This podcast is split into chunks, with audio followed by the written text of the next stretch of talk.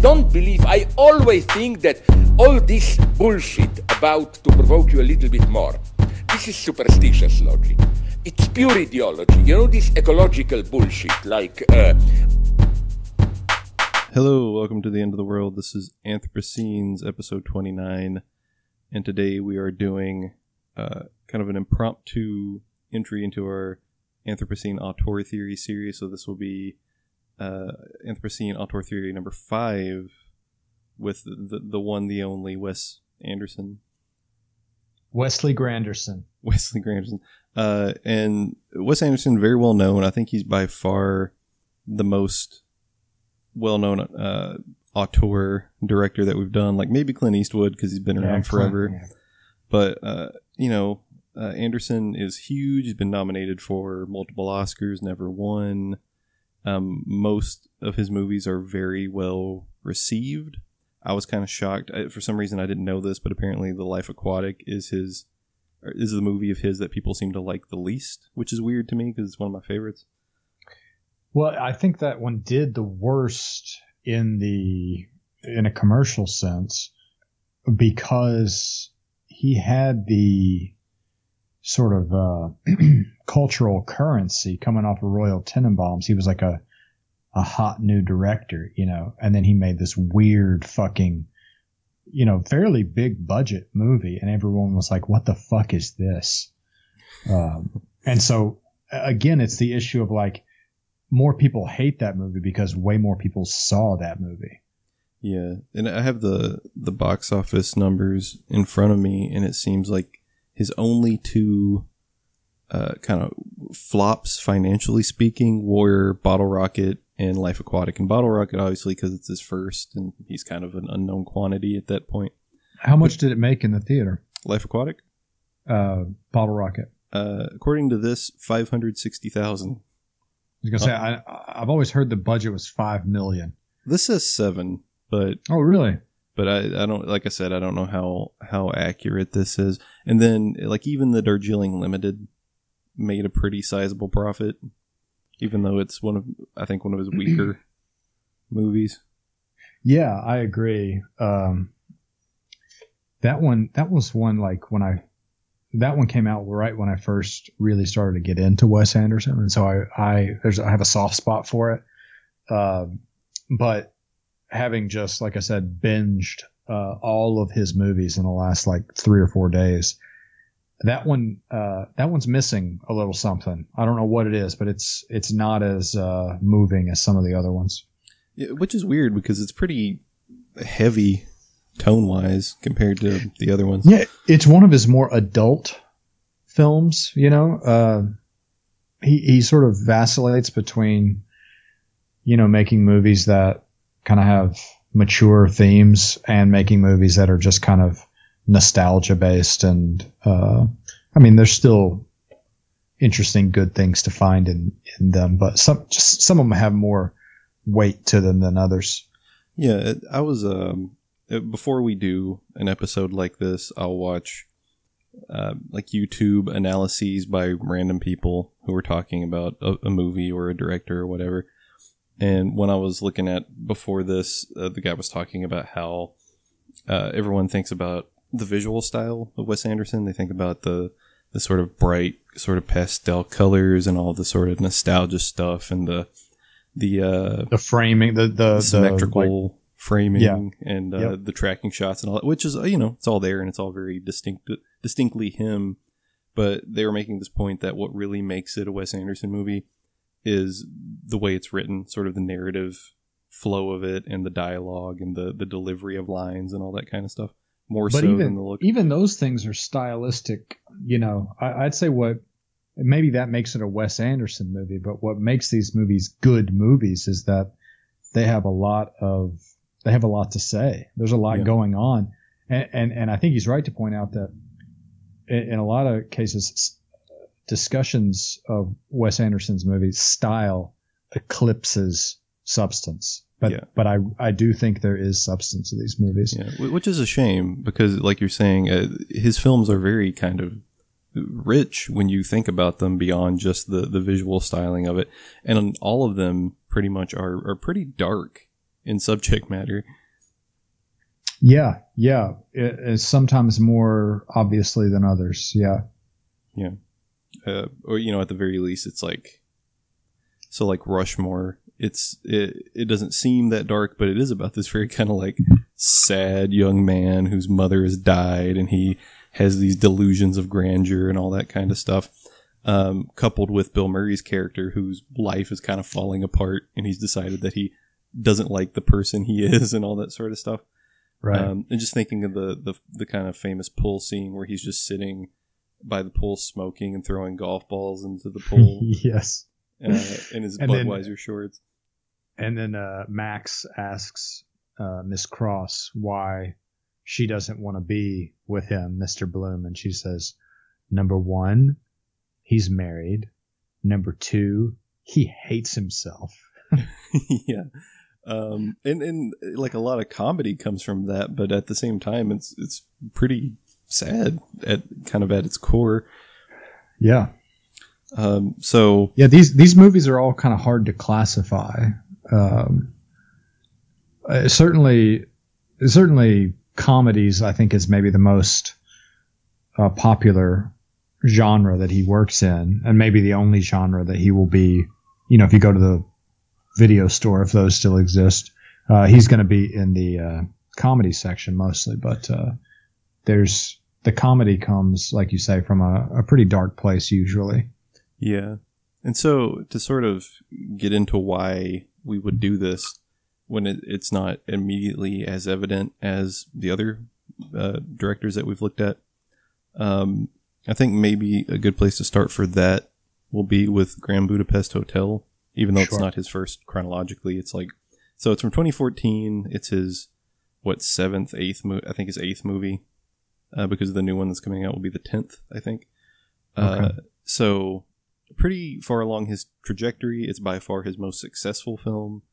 Uh, was nominated for Best Picture, unless I'm mistaken. it, is it is it really his most successful? Uh, financially speaking, yes. Wow. Like I would have lot. guessed. I would have guessed Royal Tenenbaums. Uh, well, according to, to what I'm looking at, so Tenenbaums on a budget of 21 made 71.4 million. Grand Budapest Hotel on a budget of 25 million made 175 million. Wow. Um, so yeah, I, I'm I'm glad to hear that because I th- I think Grand Budapest is is maybe his. Uh, it's hard to pick a favorite, you know, but Mhm. I it's maybe his most mature movie. Yeah, and it's his Uh, only uh, his only Oscar nominations for Best Picture and Best Director were for. I was going to say I think. I think several of them have been nominated for screenplays. yeah, that that's like the thing he usually gets uh, nominated Yeah. for. Or like Isle of Dogs was Best Animated, Isle of Dogs Did- and Mr. Fant- or uh, Fantastic Mr. Fox. Uh, does uh, Grand Buda did Grand Budapest have a screenplay nomination Yes, for adapted screenplay? uh, original. Really? Yeah, I gu- It's- although it's- it is it's based sort of, on uh, Impatience of the Heart by the Stefan Zweig, I believe. yeah, but Weird. I guess they didn't. I guess it wasn't close enough of an. they didn't catch that, I guess. Yeah, Uh, even though it's the the closing title. But uh, what I was going to say is because the uh, narration in Grand Budapest Hotel is some of the best I've ever heard in a movie. It is just so clever, and and Jude Law especially does a great job of of delivering it. Um, yeah, Yeah, well, uh, let's sort of start there with the the kind of narrative structure of it, uh, because you know I'd seen this movie before and I'm a big fan of it, but for some reason this time it just kind of struck me differently, because we have what kind of amounts to three different layers of narration going on. Um, so Yeah. you have the the writer in old age, you have Jude Law, which is like the writer as a younger age, and then you have Moustafa telling what is basically the story that we get through most of the film, the kind of core story of uh, Gustav and, and all this stuff. Um, and it's just sort of an interesting look at, I guess, creativity or uh, the creative person. Especially, I'm thinking of when uh, Jude Law, as the young writer, gets to the Grand Budapest Hotel, and he's he's describing um, kind of the, the clientele there and how they're all Yeah. very sort of secluded, solitary. yeah, Yeah, and they keep to themselves and sort of do their own thing. And you get like a lady alone in like the baths, like painting it or whatever. Um, so it, it was just sort of interesting to see that kind of creativity, which is kind of a very old idea of what it means to be a, a writer or an artist, is that you're sort of alone, sort of combating with yourself in the world and taking in- traveling all over, taking notes. Yeah, yeah, exactly. And that, even at the end of the film, uh, when you know Jude Law and F. Murray Abraham are kind of going their separate ways, uh, he's like, "I would never see the Grand Budapest Hotel again because I would go to Latin America and, and do all this sort of stuff." Um, yeah. so it's just it, it's very it, that part is interesting, partly because it's so kind of enchanting. That movie is kind of enchanting, of like a like a European city in the 30s, and there's this weird sort of like I don't know excitement I get from looking at it. Uh, you Yeah. know, trolley cars and stuff like that. Yeah, I think I think we, uh, you and I uh, may be predisposed to um, identify, and, and maybe this is the intention, you know, of Anderson, but to identify with Jude Law's character. Um, he, he is sort of the entry point, um, and even though uh, you know Ralph Fiennes' Gustav H is the you might call the main character of the movie. Uh, it, it really feels like uh, Jude Law's character's movie. Like this is sort of his story. He is the one who seems to have changed the most by the end of the movie, um, because he's talking about his, you know, the, the symptoms of his own medical condition at the time were, you know, depression and. Um, so yeah, but there you're right. There is something sort of enchanting about it.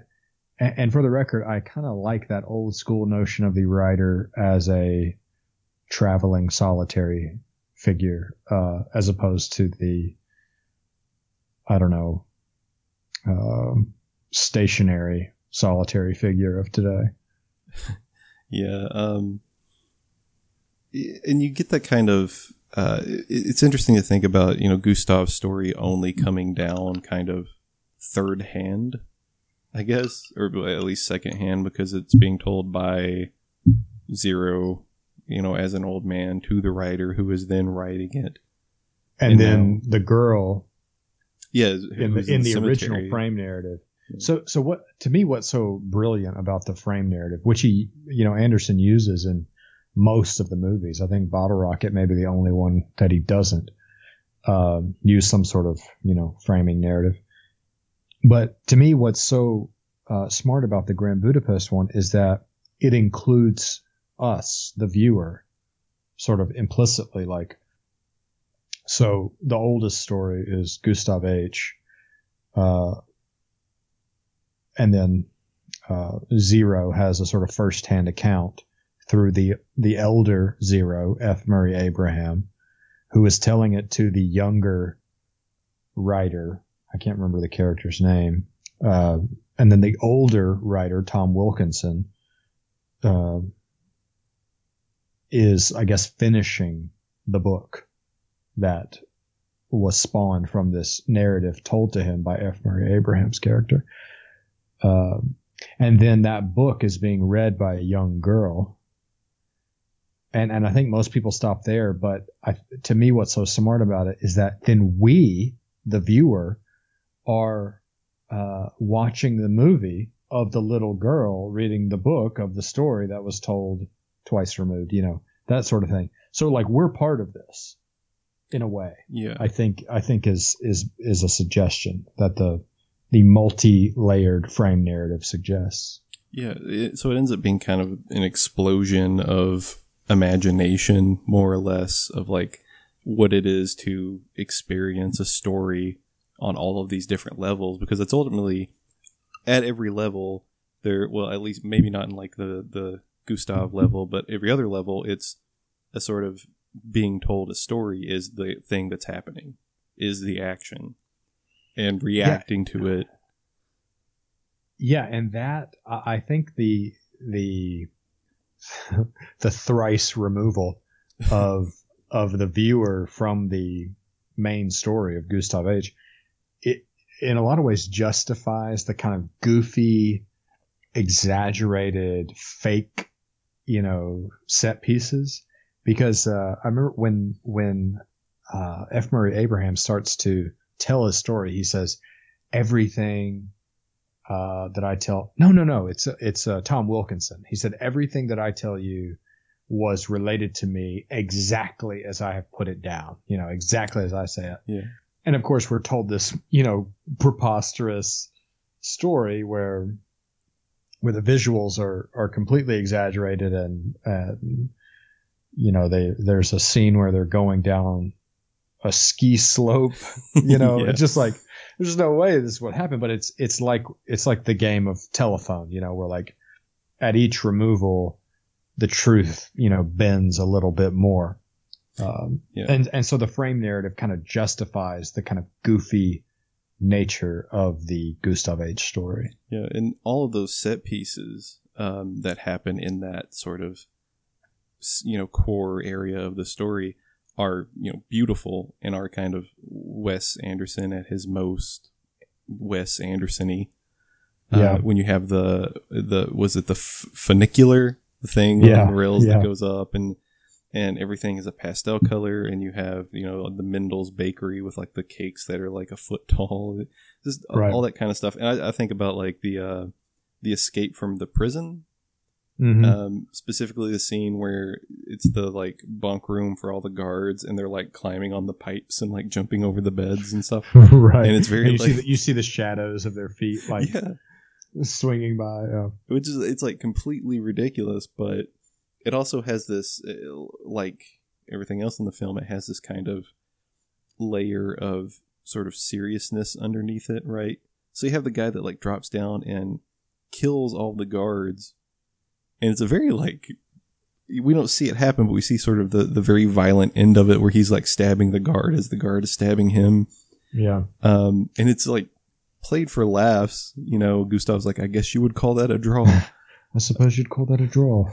and it's just very but you know at the core of it it's like this was a very violent escape from a prison um so it's just i don't know and then he gets out and gets his uh oh what's the oh what's the, yeah this was it like jardu panache or whatever it is Yeah.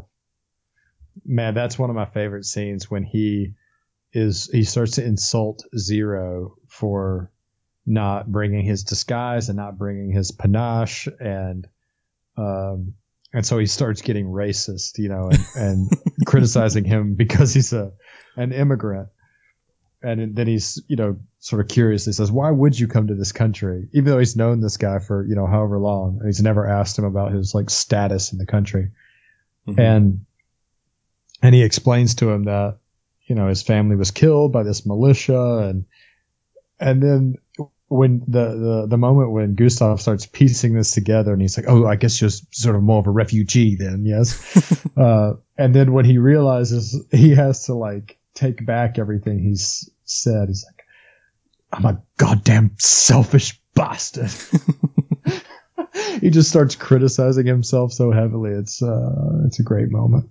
Yeah, and and that kind of gets at I think the the core of why we wanted to talk about the movie in the first place um, is this idea of of sort of decorum or you know dignity, maintaining some sort of connection to um, a kind of uh, I, I don't even know like civilization's the wrong word here, uh, but maintaining that kind of uh, elegance and decorum and, and dignity and and uh, hospitality in the face of uh, just extreme living conditions. uh, Gustav H calls it, uh, and Zero then later, I think, says faint glimmers of humanity. Um, And then and then he calls what does he say? Faint glimmers of humanity on this. I don't know what it is. Uh, and he sustains the illusion with a marvelous grace. Um, but yeah, it's it's dignity in the face of like degradation and um, making a conscious choice to sort of be in control of how you sort of how you handle yourself in the face of conditions that will invite pessimism and nihilism and, and all, you know, all that kind of thing, which, which I definitely think is a, a huge issue right now, specifically as it relates to climate change. And, uh, you know, we always find a way to refer back to, uh, first reformed, Mhm. but, but the sort of nihilism, pessimism, um, um, giving up that we can associate with the character of Michael in First Reformed is is in a lot of ways what the character of Gustav H stands as a car, sort of uh, rebuttal against. You know, Yeah. because I, because you get the impression, and and again, Grand Budapest is not about climate change, but it is about a declining culture Yes. um, and and you get the impression that Gustav H is is just as aware as as anyone, including you know Michael in First Reformed, of you know the dire circumstances of his culture, and yet he chooses to sustain the illusion with a marvelous grace, as opposed to you know fucking kill himself. Yeah. Um, And he does have his vices, namely uh, old women, or you know, older women. He's very into uh, the sort of like uh, aging countesses and that sort of stuff. Um, I found the quote, by the way. what do you got? So it says, "You see, there are still faint glimmers of civilization left in this barbaric slaughterhouse that was once known as humanity." And that's that great part where he says, "Indeed, that's what we provide in our own modest, humble, insignificant." Oh fuck it! oh fuck it, yeah, that's at the beginning. Yeah. But then Zero quotes him at the end sincerely. Yeah, as a kind of eulogy for him. Uh, Yeah. Kind of in in the time where he's, t- you know, telling his story to the to the writer, and he gets to the part where the you know they take him, drag him out the train, and shoot him because he's defending Zero again. Um, like in the beginning or toward the beginning of the film, that's why we have that scene where they're stopping, and Zero says, "Why are we stopping at a barley field again?" Yeah. Um, Yeah. Except that time, the film is shifted to black and white, Yeah. which is a very effective kind of uh, filmmakery thing to do. That's an, another uh, connection, uh, if the, if there really is one, uh, to First Reformed is the Gustav H segment is shot in four by three, the way First Reformed is shot in four by three. That's maybe the only other example of a four by three movie in the last however many years I can think of. Yeah, because I um I kind of had forgotten that, and then I was playing it on my TV, and it had the you know the edges cut off, and I was like, oh. Mm. Uh, but it, to sort of keep harping on this a little bit, there's the scene where uh, Gustav is giving one of his um, sort of uh, sermons to the servants, sermon to Yeah. the servants before they begin work that day, uh, and he's talking about rudeness, and he says rudeness is merely the expression of fear. People fear they won't get what they want. The most dreadful and unattractive person only needs to be loved, and they will open up like a flower. Yeah. which is uh, you know it's kind of the credo he lives by and up until the end when sort of the culture shifts so much that the way he lives is no longer sort of tenable it works and he gets away with a lot of things and it makes me think of the um whatever the concierge network is called that's not the word for it that he uses The Uh, Society of something keys. yeah Twist- something, something Crossed that. keys or twisted keys or something like that. and, and you know so because they've dedicated their lives to this kind of um, hospitality and and making sure that they everything is always just so and that you're civilized um, it allows him and zero to escape and travel to, you know to where they're trying to meet this uh, kind of uh, whistleblower guy played Yeah. by uh, Matthew whatever his last name is the French actor Uh, I'm not sure. Doesn't Um, matter. Before I forget, I think um, I watched this with Jency, and she wanted me to point out that the Society of the Twisted Key or Crossed Key or whatever the hell it's called, uh, she said it uh, reminded her of the uh, Twilight Bark in 101 Dalmatians, the animated film Hmm. where they're like, you know, they they have the Oh. code where the dogs bark to each to, to each other. Yeah, yeah. It, it- it's a pretty good. It's a pretty good call, I think. It's a good, Uh, uh, like, it's a pretty classic kind of cinematic device of like Yeah, kind of Deus Ex Machina kind of thing. yeah. There's this like structure in place to communicate in times of emergency. Yeah, Uh, anyway, it reminds me uh, of uh, Robin Hood Men in Tights. which part? The the ending of Robin Hood Men in Tights when uh, Robin Hood and Maid Marian are finally going to do it, but the key for the chastity belt doesn't work. yeah. So he's like, "Call Yeah. the locksmith." And then passes on. That's what I, I when I was a kid, I thought that was like the greatest movie ever made. Doesn't hold up very well, as you can imagine.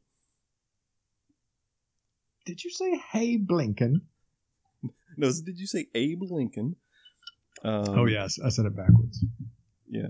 Uh, Speaking of Gustav H's sermons, one thing that I find very interesting about the movie is the uh, romantic poetry. yeah, that's and kind so, of given given the larger themes of, of the movie of sort of dignity in the face of, I keep I keep wanting to say degradation. I think that's an okay word for what we're talking about: declining culture, declining civilization. Yeah, sure. Um, I think romantic poetry is a very interesting choice uh, to have this character constantly repeating and evangelizing to Zero and later to Agatha, um, because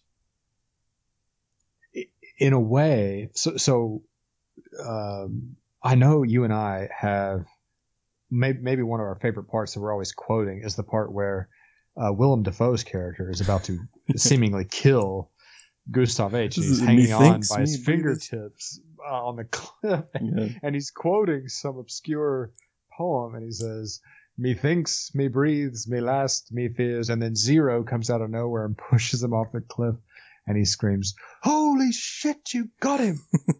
right? Uh, and and and I've I've always thought that part was so funny that I've never really been able to think about it. Uh, Yeah. But I, I noticed uh, in a, in a couple of his movies, of Anderson's movies, there's uh, humor. Uh, some of the humor is about the kind of juxtaposition and overlap of kind of human, domestic, personal problems, sort of petty problems with with uh, more universal external beauty. Um, I, I know this sounds really vague, but I'll give you some examples. Uh, one example is, is the part in the Grand Budapest I was just talking about, where so he he's he's often being interrupted uh, from his romantic poetry with very sort of pragmatic concerns, right? So he's reading um, poetry to the employees of the Grand Budapest, but then they have to start eating, Yeah. you know, because the it's 46 stanzas long or whatever. Well, yeah, when Zero's Uh, reading his letter from prison, he's like, we should start with the suit because Right. Right. Uh, but but often he's he's quoting poetry and the poetry gets interrupted with some sort of practical concern. yes. Um, or when Zero is doing it when they escape from the prison, and he's like uh, he's reciting the poem about how Yes. wonderful he thinks Agatha and he's is. like, we have to go right now, but I insist that you finish this Yes. later. You know, right? So, so that is what I'm talking about. But also, if we can jump to the life aquatic real quick, um, it, it's in a way that sort of humor is reversed, where what's what's more front and center is the human drama, and that keeps getting interrupted by, uh, especially uh, Bill Murray's character Steve Zissou's fascination with the natural world where so he's like having a fight with his wife El- Eleanor and um she's leaving because he's being an asshole. And they're like in the midst of this fight and then he's like uh the sugar crabs are back you know? And and he looks and these you know crabs are fighting really. He thinks they're mating but they're like killing each other uh, but there's I, I can't off the top of my head I can't think of any more examples, but I know there are. I noticed several, especially in the Life Aquatic. Um, but all that to say, in Grand Budapest, the romantic poetry to me seems like a a very intentional choice about um, kind of choosing to view the world romantically despite your deeper knowledge of its degradation. Um, yeah. You see what I'm saying? Yeah, and it kind of because I'm thinking of uh, Moonrise Kingdom, and uh, Moonrise Kingdom is also sort of complicated by the fact that it's it's sort of about adolescence and and um, sort of what you think love is when you're 12 or whatever. Um, But it's that thing where you have um, Susie and why can't I remember his name? Um, It's not Steve, is it? Sam. Sam, yeah, there we go. I knew it was an S. Uh, so Sam and and uh, and Susie, who are you know talk about how deeply in love they are and they want to get married and all that sort of stuff, but all around them, their sort of family lives are are falling apart or just shit to begin with. So you have Susie who keeps like having these issues where she like gets in a fight at school and all this sort of stuff, and Sam is in foster care and he like lights a fire while he's sleepwalking. he says and that that sort of stuff which is uh, so it's like in their letters and in their sort of interactions you get that these are two really sort of you know troubled kids and they even have the joke of uh, susie's parents have the book that's like how to deep with, deal with a deeply troubled child or whatever it's called Yeah. um, so it's a kind of thing where it's this kind of romantic sheen um, over this sort of main narrative that we're following, but also all around it, you have sort of the the actual world that's full of all this pain and all this bullshit is is always kind of creeping in and encroaching in. Um, kind of sort of symbolized by the storm that comes and sort of you know brings an end to all of this adventure that they're having. Yeah, I think you're hitting the nail on the fucking head there. I think like this I is did it. I think I this it. is the um kind of the core of his movies is is what I notice is that there's almost always in his movie in Anderson's movies a a point at which the real world asserts itself. What we the audience recognize as as the real world. So he he goes through these to you know these great pains to create these artificial worlds. And they're kind of you know that's where you get this twee and and you know all the aesthetic choices and the symmetrical shots and all this stuff. And but even like the dialogue is kind of artificial and a little over the top and kind of nostalgic and um referential and just artificial all the way around. But there always comes a point when the real world is acknowledged. And i'm just trying to think. So like in bottle rocket it's probably when uh,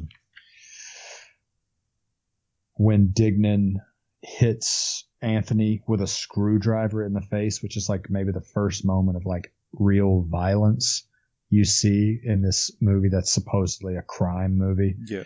um, in Rushmore, it's, when would it be when he like confronts the teacher and she kind Yes. of pushes yes, him? and exactly she, when he sort of advan makes advances on her and she pushes him down, and then crucially. For, for all the jokes, which are really good in Rushmore about like hand jobs and fingering and, and things like hand that, you thought it was the aquarium? Nah, it was the hand job. You want to know something else? It was worth it. That's one of my favorite But, but parts. yeah, anyway, then she turns it around and says, "Well, what, what did you think was going to happen? Do you think we're going to have sex?" right, And then she says, "Well, Right. what if I give you a hand job? Would that put an end to all of this?"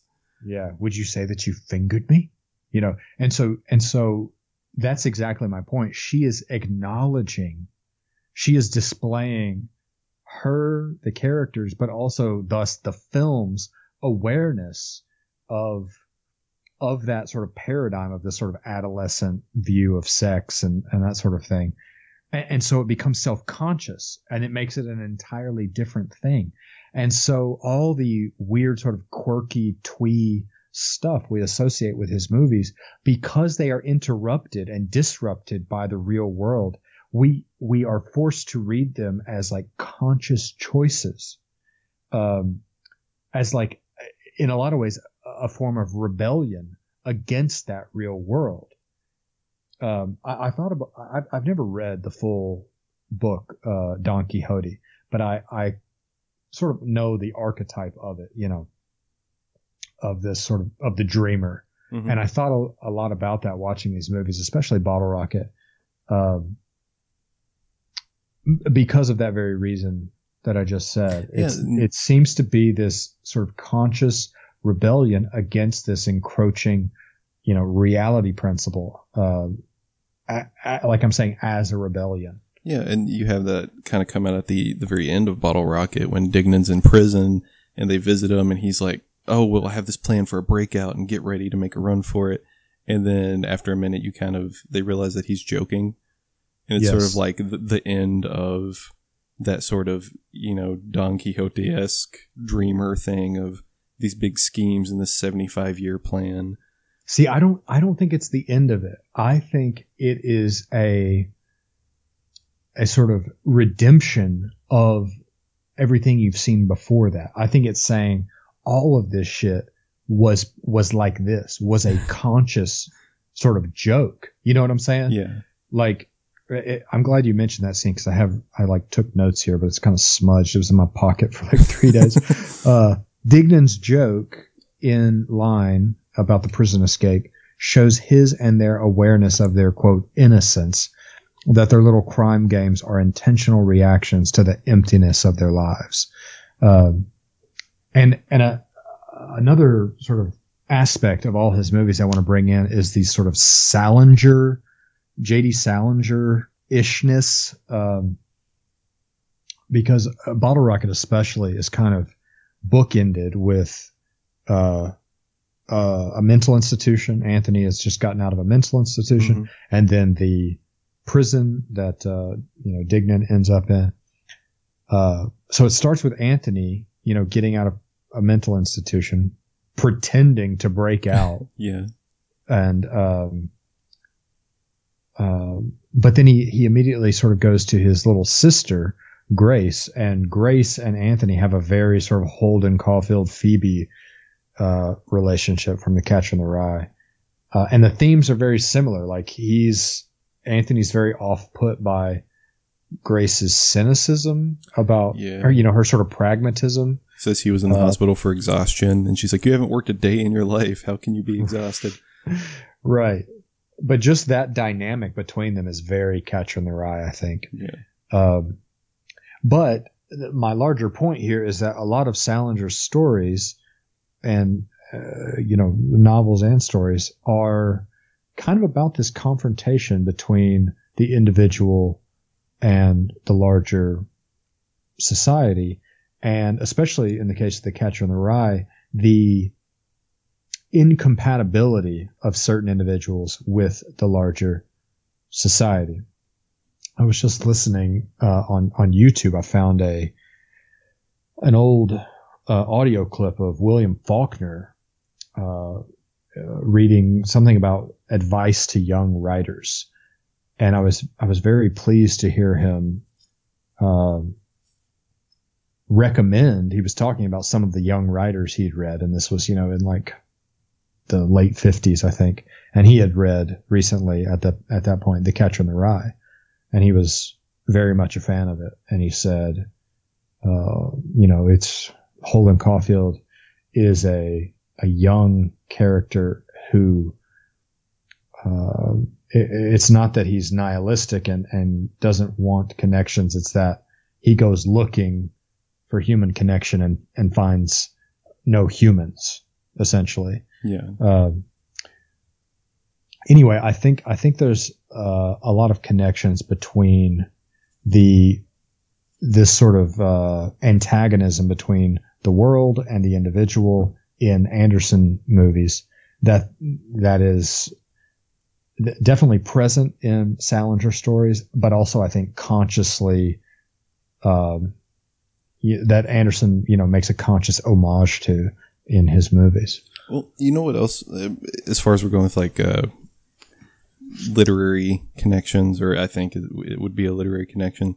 It kind of reminds me of the way George Saunders writes a little bit too, um, just because it has this kind of overcoat of fantasy and weird shit happening. Um, this kind of candy shell of that that's over this sort of deep core of a bigger problem that's not being addressed because it's difficult or whatever it may be. So you instead sort of escape into this fantasy thing, kind of like Dignan with his plan and all that, and then sort of everyone's in on the joke, kind of. Um, Mm-hmm. so you know, you get Saunders writing these stories, and they usually involve a ghost or a, ser- a number of ghosts.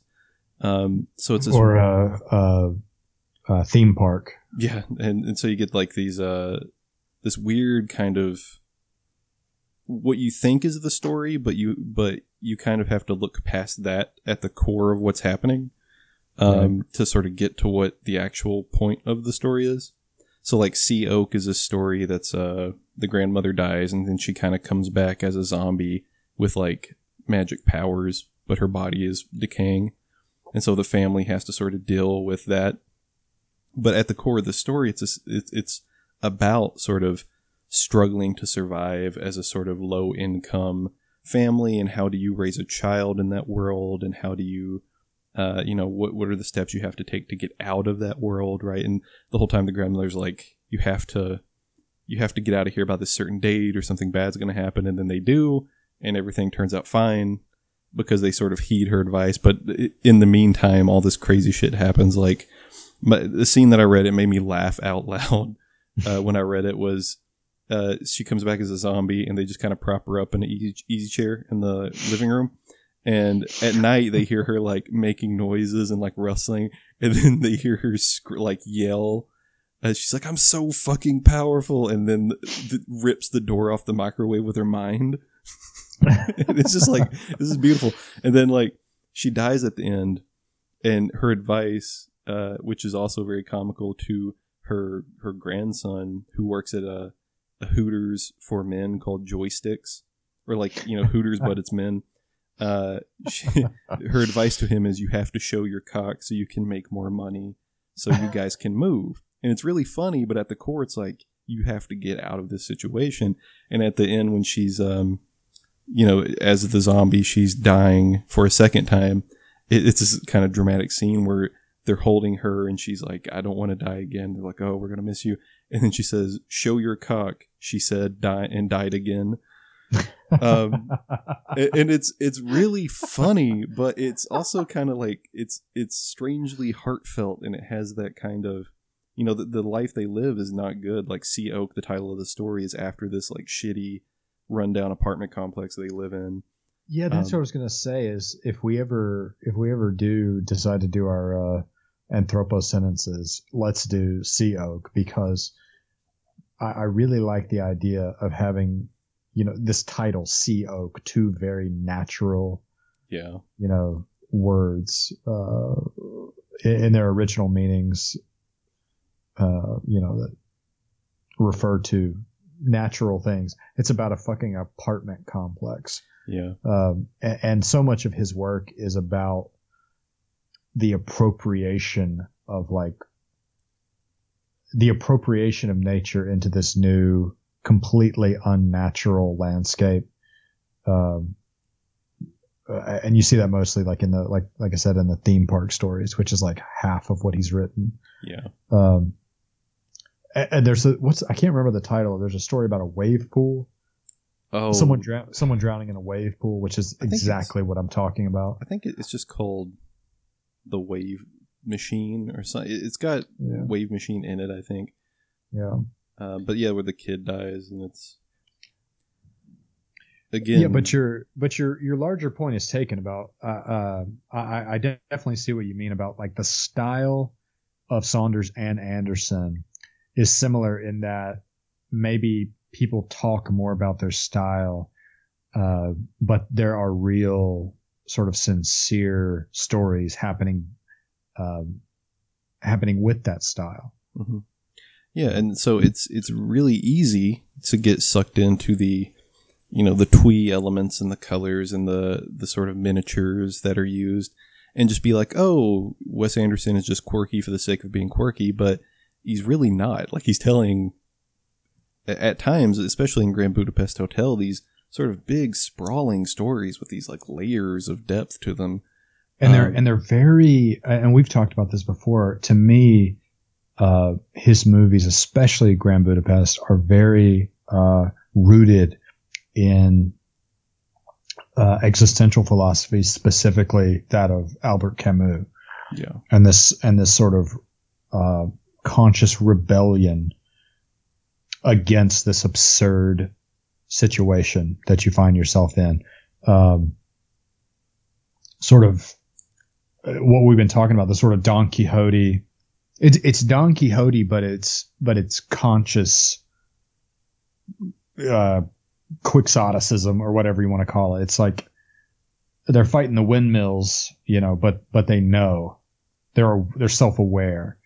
Um, And that's why I like that that quote from Gustave so much, where he's he's like, "There's a you know a beacon of civilization in this slaughterhouse," and then he starts to elaborate, and he's like, "Ah, fuck it! Like you you get what I'm saying. I don't need to go into it anymore." yeah. The name of that story, by the way, is "The Wave Maker Falters." Ah, ah, yeah. I think we can officially endorse George Saunders. He actually, uh, I don't, maybe I've mentioned this to you in the past, but maybe not. He does long form video interviews for GQ sometimes, and they're always with a musician, I think. So he did one with Jason Isbell, and then he did another one more recently with Jeff Tweedy from Wilco, Yeah. and he's a really good interviewer. Hmm. Um, so I would recommend they're just available on YouTube. You can watch them. Um, so we haven't talked about the Royal Tenenbaums yet, and I would like to because that's my favorite Wes Anderson movie. It's so fucking good. Um, I will say, uh, let me, uh, I, I've got my Salinger chapter open here from, I'm not, I'm going to fuck this guy's name up. It's like a classic of literary criticism from the fucking 60s. Radical Innocence, the contemporary American novel. Uh, Ihab Hassan, I believe is the guy's Oh, name. yeah, You know what I'm talking about? yeah. I mean, I'm, I haven't read this article, but I know who that is. Yeah, he's got a chapter on Salinger. Um, this uh, Hassan is like a uh, a very sort of aesthetically pleasing critic. Like he Mm. he knows how to string a fucking sentence together. Um, He's a big sort Anyway. of theorist of postmodernism, from what I know about him. But but he he's the thesis of this book is sort of this um like like the title suggests radical innocence and and kind of this uh he calls it the sub the subtitle of this chapter is it's just called JD Salinger rare quixotic gesture um but what I noticed reading this chapter uh, is that a lot of his assessment of Salinger is equally true of Wes Anderson. And one thing I, I saw is that there's a character in one of the Salinger stories uh, whose last name is Tannenbaum, which I thought was very interesting, given the all the other connections to uh, Anderson's work. which is- Anyway. means does that mean Christmas tree? It's like? German for Christmas tree. Uh, Uh, I think so. Uh, yeah, I, it's am pretty tree. sure it is because Tannenbaum is Tannenbaum is something he made up. Yeah, yeah. I, I'm pretty sure, like in fifth grade, I had to sing a, a German version of "Oh Christmas which Tree." is O and it was Tannenbaum. O Tannenbaum. Yeah. Yeah, if that tells you anything about my childhood. um, What, here's what a would that tell few- us about your child? well, that I was, you know, singing German Christmas songs. Uh, here's a few thoughts about J.D. Salinger that I think we should apply to uh, Wes Anderson from uh, Ihab Hassan. The response of these outsiders and victims to the dull or angry world about them is not simply one of withdrawal. It often takes the form of a strange, quixotic gesture. The gesture, one feels sure, is the bright metaphor of Salinger's sensibility, the center from which meaning derives, and ultimately the reach of his commitment to past innocence and current guilt. Um, Here's another one. Salinger's, and I would argue Anderson's, sentimentality, however, is not obedient to the New Yorker doctrine of sardonic tenderness, which is really a way of grudging life emotions that the writer feigns to indulge. But if sentimentality means a response more generous than the situation seems objectively to warrant, then Salinger may choose to plead guilty. And he would be right to do so, for the spiritual facts of our situation invite us to reconceive our notions of dramatic objectivity, and the right kind of emotional excess nowadays can be as effective as the sharpest irony. Yeah. So there may just just because his movies are not sort of realist, you know, or they're not sort of quick-witted in the like he says the sort of New Yorker way, a sort of hip, ironic way, uh, doesn't mean that they are not getting at some sort of sincere, important truth. And in a lot of ways, I think maybe the best example of this, even though you said you wanted to talk about Royal Tenenbaums, is uh, the Life Aquatic. Yeah where the um, you know the big finale is like, oh, there actually is this jaguar shark, you know, uh, which every time they mention the jaguar shark, they say, or whatever it is, if it actually exists. You know, it's kind of a joke that anyone who mentions it says, or whatever it is, if it actually exists. Yeah. Uh, and then it turns out it does exist, and it's this very powerful moment um, at the end. Tenenbaums. what about it? It's good. It's funny. but uh, everyone everyone sorry. knows Custer died at the Battle of Little Bighorn. What this book presupposes is maybe he didn't. it was written in a sort of obsolete vernacular. Um, and they wrote wrote on in the friscolating dusk light. uh, I love that uh, Eli Cash. Yeah, maybe the best character. Yeah, By so the way, I don't, I don't, think I've mentioned I'm I'm currently drinking um, Bloody Marys. Like that's a Bloody Mary you hear there uh, in honor of Richie Tenenbaum. Who, that's his drink of choice. Yeah, and I will say like Eli, I think has the best lines in the movie, um, or at least some of my favorite lines. But Richie's meltdown on the tennis court is maybe my favorite scene yeah. Where he's like, oh, now he's taking his shoes off, or he's taking one shoe off. Strange day here. um, yeah. Just great stuff. But we can kind of start with, with Eli, I think, because he, he he's kind of a deteriorating character, right? He's he's on drugs. He's having this kind of meltdown, and it's all because he has sort of put so much stock into this you know, quixotic quest of, of being like the, the Tenenbaums. And, and, uh, you know, he has that, the famous line where he says, uh, I always wanted to be a Tenenbaum. And, and Royal says, me too. And that's kind of, they, they connect over that. yeah, but it's, it's, uh, his face, is like the emotions that Royal exhibits and the way it's shot is sort of, uh, sort of pathetic, like, and not in an endearing way. You know, it's yeah. like I always, he says, I always wanted to be a Tenenbaum. He says, me too, me too. But it's like this affectation. I feel like we're supposed to think. Yeah. It's, it's like he's a little bit, it's like Anderson's a little bit embarrassed of that or, or he's sort of making fun of Royal in a way. Yeah. Uh, but yeah, I always, I always remember that moment for some reason.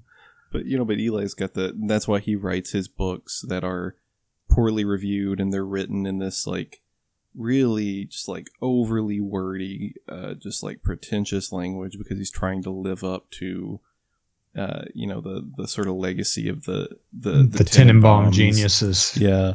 Um, he and he can't quite do it, so he has this like affectation of wearing the like frilled jackets and the cowboy hat and writing these big Western epics.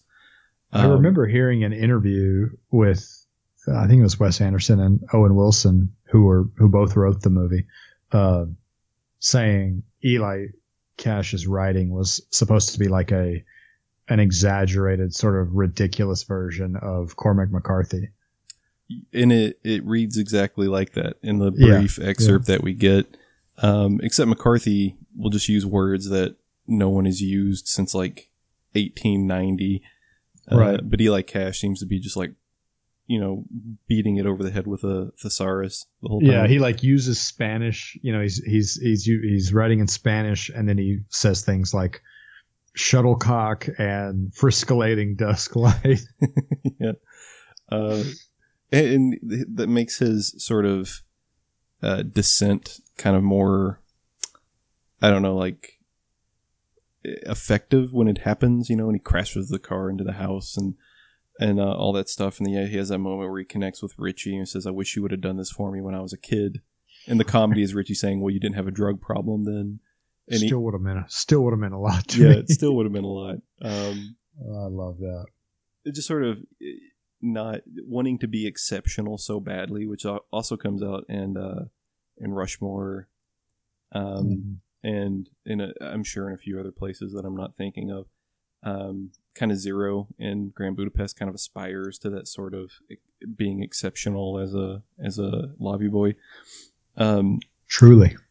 yeah, and and it's just sort of that feeling of that is especially encapsulated in Eli of sort of being so obsessed with being the best or being recognized as being really good at what you do kind of uh, becomes your personality and so you sort of have the pursuit of that instead of an actual personality that you can you know use to connect with other human beings right? It's sort of that uh, quixotic quest sort of amplified to the point where it ruins your life. Yeah, it's almost like a perversion of the quixotic quest. It's like it's like you're using you're sort of using and transforming that idea of this adventure quest for kind of repressed psychological reasons. Yeah. And there's also that just the I don't know, it's just a great character study because all of the characters are highly memorable. Um, but it, you kind of what you get from the film being set when they're all adults and they're no longer exceptional children, you get that kind of uh, talented and gifted pr- program syndrome that you hear about. You know, kids when you're little, they're like, "Oh, you're in the talented and gifted program, you're special," and then it doesn't mean anything for your life. And so you're like, Right. "Oh, I thought I was super smart," and it turns out I work at Walmart now. Um, Yeah, it's like Royals talking to Margot and he says, I thought you were supposed to be a genius. yeah. He said Uh, that's what they used to say anyway. yeah. and and they all kind of have that uh, sort of you know the the bloom is off the rose sort of thing going on. Um, and so royal in a lot of ways is kind of maybe the most authentic one just because he's a jackass bastard man um, who just floats back into their lives. Uh, but he has no real pretension about it. Yeah, and the the sort of culture in Grand Budapest is what the family is in Royal Tenenbaums. It's this former former glory, how how to behave, you know, it within this world that was formerly glorious and spectacular and genius or, or whatever you want to call it. Uh, so the the Tenenbaum children and parents are are trying to sustain the illusion in their in their fall from grace, the same way Gustave is trying to, you know, sustain the illusion of decency uh, Yeah. amidst war. Yeah, and then even uh, Steve Zissou, right, in Life Aquatic, he's not what he once was, and a lot of the movies Exactly. about sort Yeah. of the glory Yeah. days, or about you know people reminiscing about the glory days. Um, so yeah, that idea of of being once great but no longer great, and even in Grand Budapest, it gets um, even more amplified because we're looking at a different time period. So we get Yeah. the Grand Budapest when it's not at its height; it's already starting to decline. And then later on it's in full decline and it's about to be shut down. And then later on it doesn't exist anymore. Yeah, and uh, um to that point in the Life Aquatic, when they go to the uh, island to rescue the Bond Company stooge, um it's been destroyed by like a hurricane, Mhm. and it used to be this sort of touristy, you know, resort. And Steve Zissou says his first wife, Jacqueline, and he had their honeymoon there. And then he sort of looks around and you see this sort of squalor, you know, nature taking over this place. And he says, things are pretty different now, you know, Yeah. uh, which, which means, you know, literally, physically, it, this place looks different, but also his life is just so, you know, unimaginable compared to what it used to be. Um, Yeah. but yeah, like like you said, I, or like I said, I think you are you're onto something when when you talk about the um, sort of fall from grace or or formerly great conditions uh, being dealt with in the present.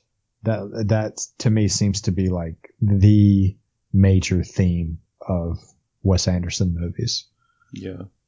That just that that scene. That's the the leeches scene, right? Leeches, Swamp leeches. leeches, everyone. no one else for got hit. swamp leeches. Nobody else got hit. I'm the only one. What's the deal? Great.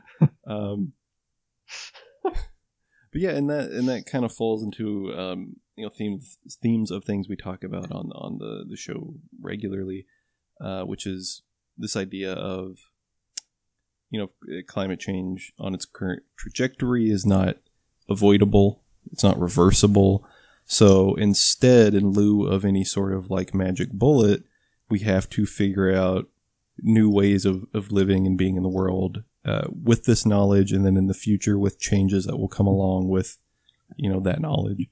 Um, and so it's sort of we, we do live in a time period, and it, you know, I'm not going to say we're unique because I feel like every time period is living in a time of great change and turmoil.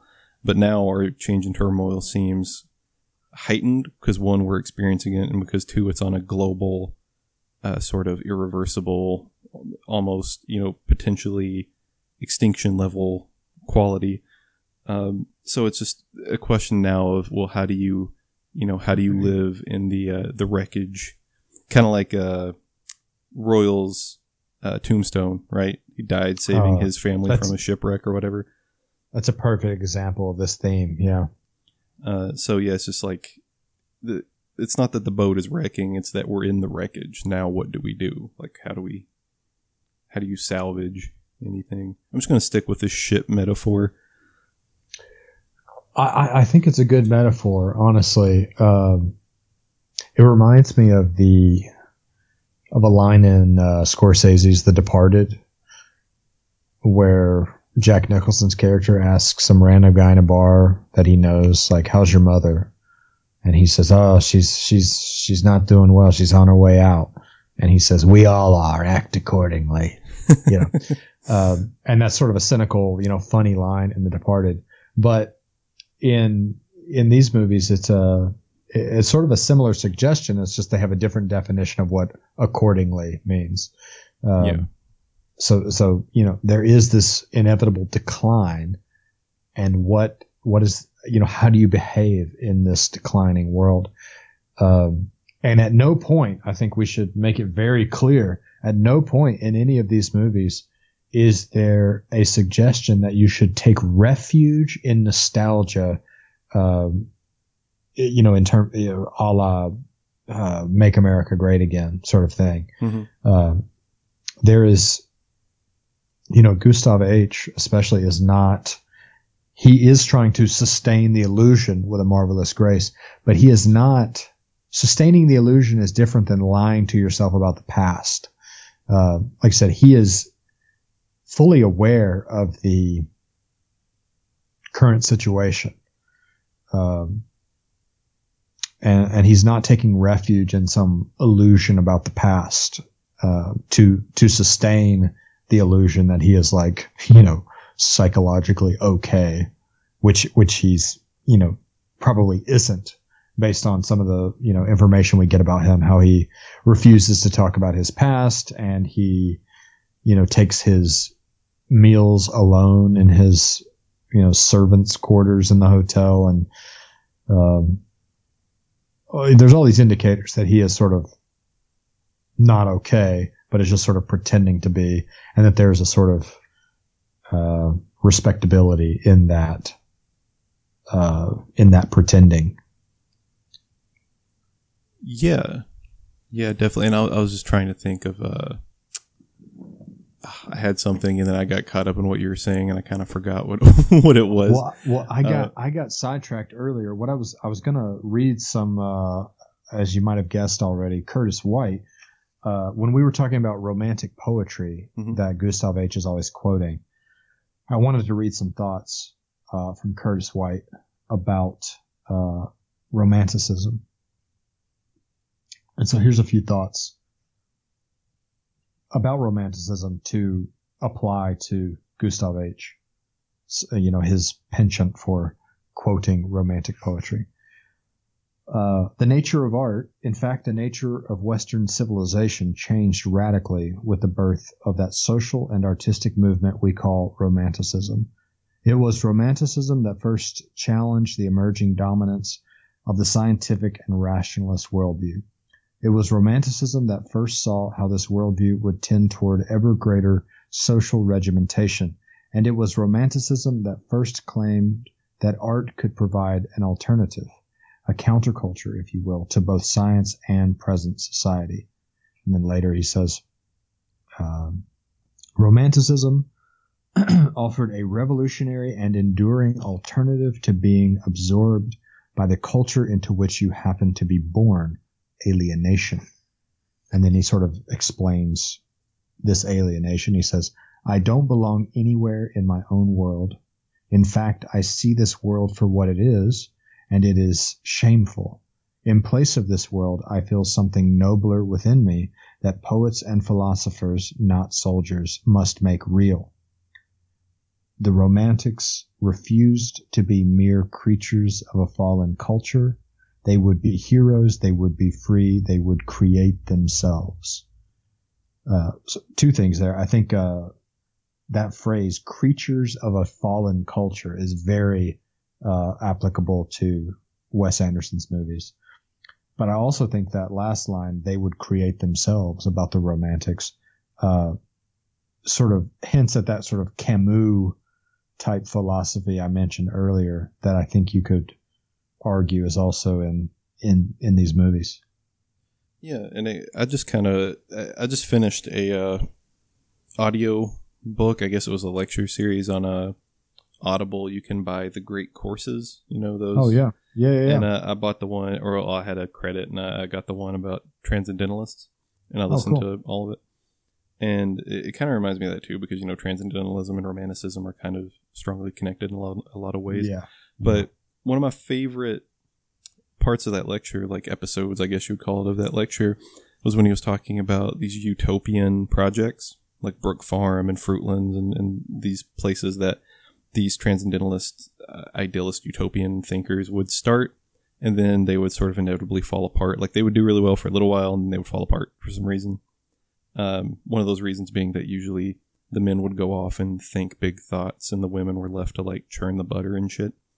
Um, so that that was you know one thing of it, but but that's kind of when you talk about being optimistic or utopian or whatever. That's what people think of. They think of like utopian community that will never work. Therefore, why should we even try?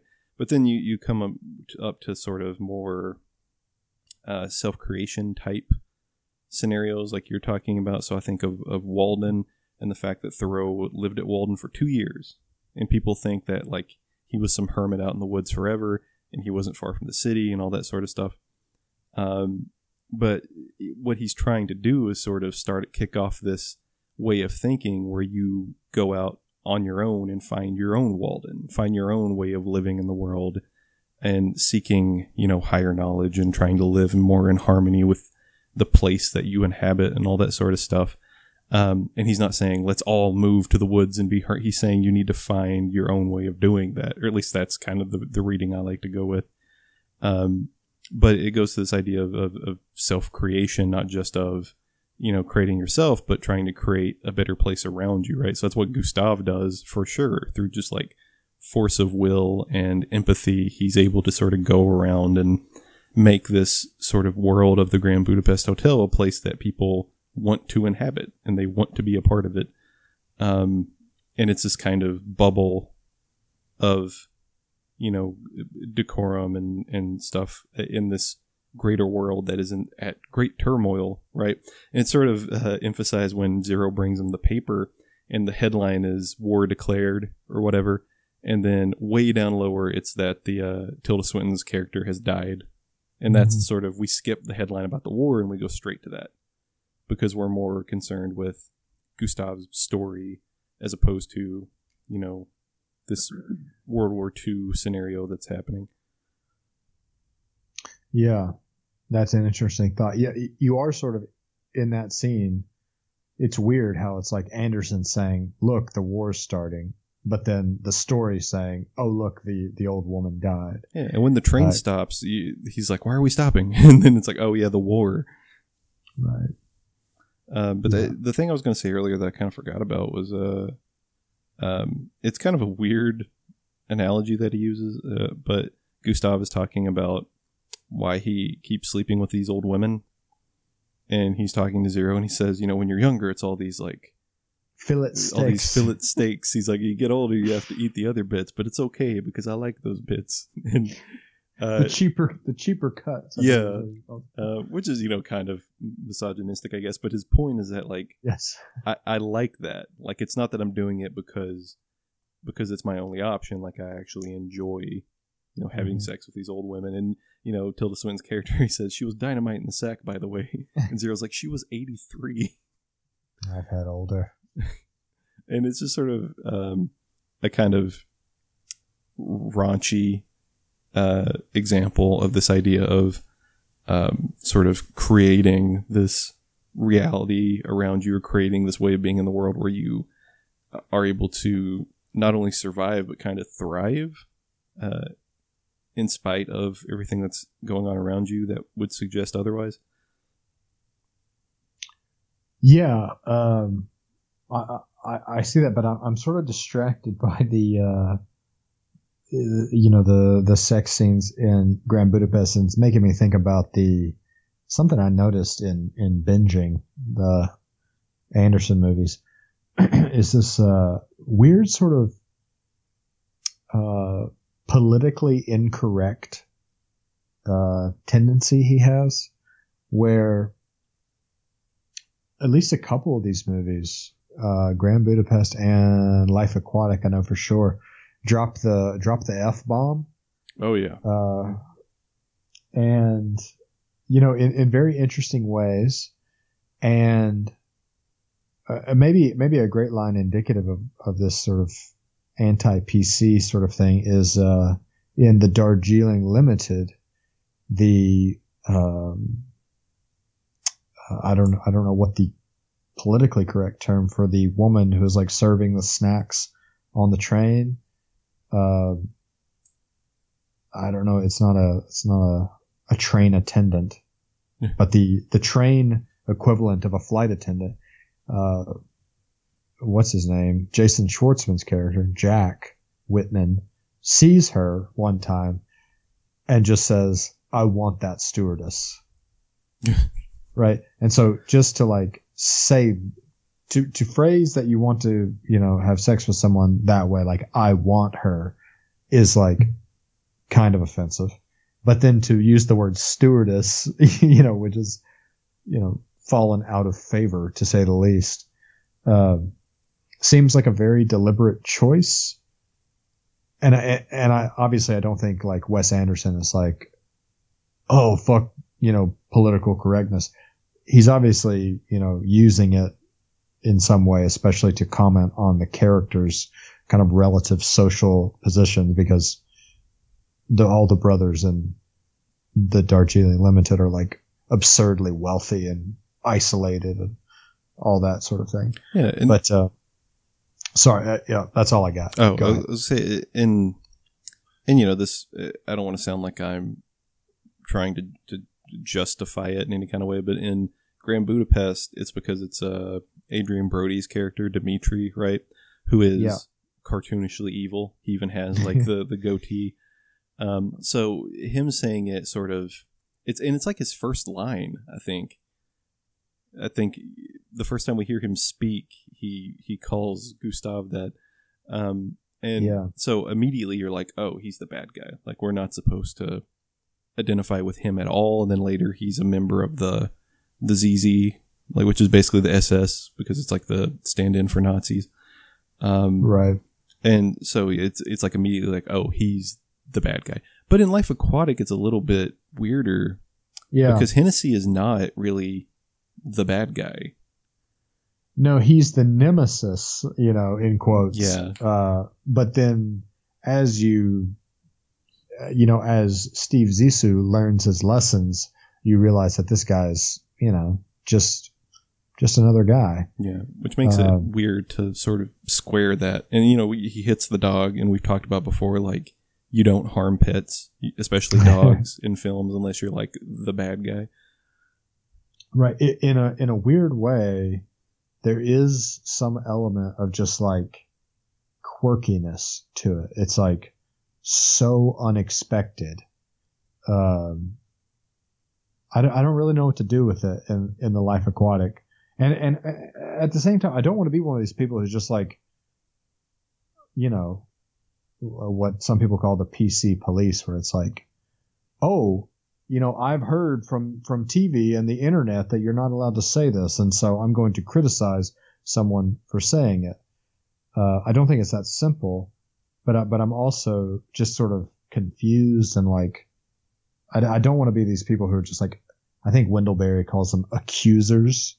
You know, he, he sort of distinguishes between like critics and accusers and how a lot of what passes for criticism now is just like people accusing uh, writers or artists of various kinds of like breaking the sort of un- unwritten rules un- uh, of political correctness. Yeah, Uh, and so, uh, I, you know, I don't want to get into all that, but I, I, I'm just very interested in his use of, of those phrases, uh, that are so clearly, uh, acknowledged as sort of not PC, uh, to, to, the, to the degree that they have to be there intentionally. And, and the only question is like, what is the intention? Yeah, and you know, we're not we're not trying to to cancel Wes Anderson, um, but uh, you know, I think I think our reaction, I like to think it was the right one, which is not to be not to shoot from the hip and be like it's unforgivable, but to be like, why is it there? Like clearly, it's a it's a conscious choice, and it's not played off like, uh, you know, some like '90s Bio-Dome esque movie where they just throw it in because it's it's funny. But it, there- there's got to be some sort of reasoning you would think for it being there, even though in, Right. in- it, it, in some ways, it's there for the exact opposite reason of the Bio-Dome sort of, you know, 90s comedy sort of thing. It's, it's the exact opposite. It's like, it's, it's because Wes Anderson knows about that whole thing that he knows that he can't use it and therefore he does. yeah, You know what I'm saying? Yeah. So that's why it's like this very sort of kind of twee looking movie that gets nominated for Best Picture and it just has that in it in like a random moment where you n- would never expect it to happen. Um, Yeah. And also sort of, uh, you know, he, he uses weird little uh, raunchy things too that are kind of similar. So Yeah. when they take Boy with Apple off the wall, they put up the like Japanese sex painting. yes. Um, there's weird little things like that that, that pop up, and, and you know Gustave with his like random uh, profanity that he drops, um, yeah. stuff like that. Um, but I, I love the moment in uh, the Darjeeling Limited when they've been kicked off the train and they first encounter the three Indian children who they try to save when they, you know, get swept down the river.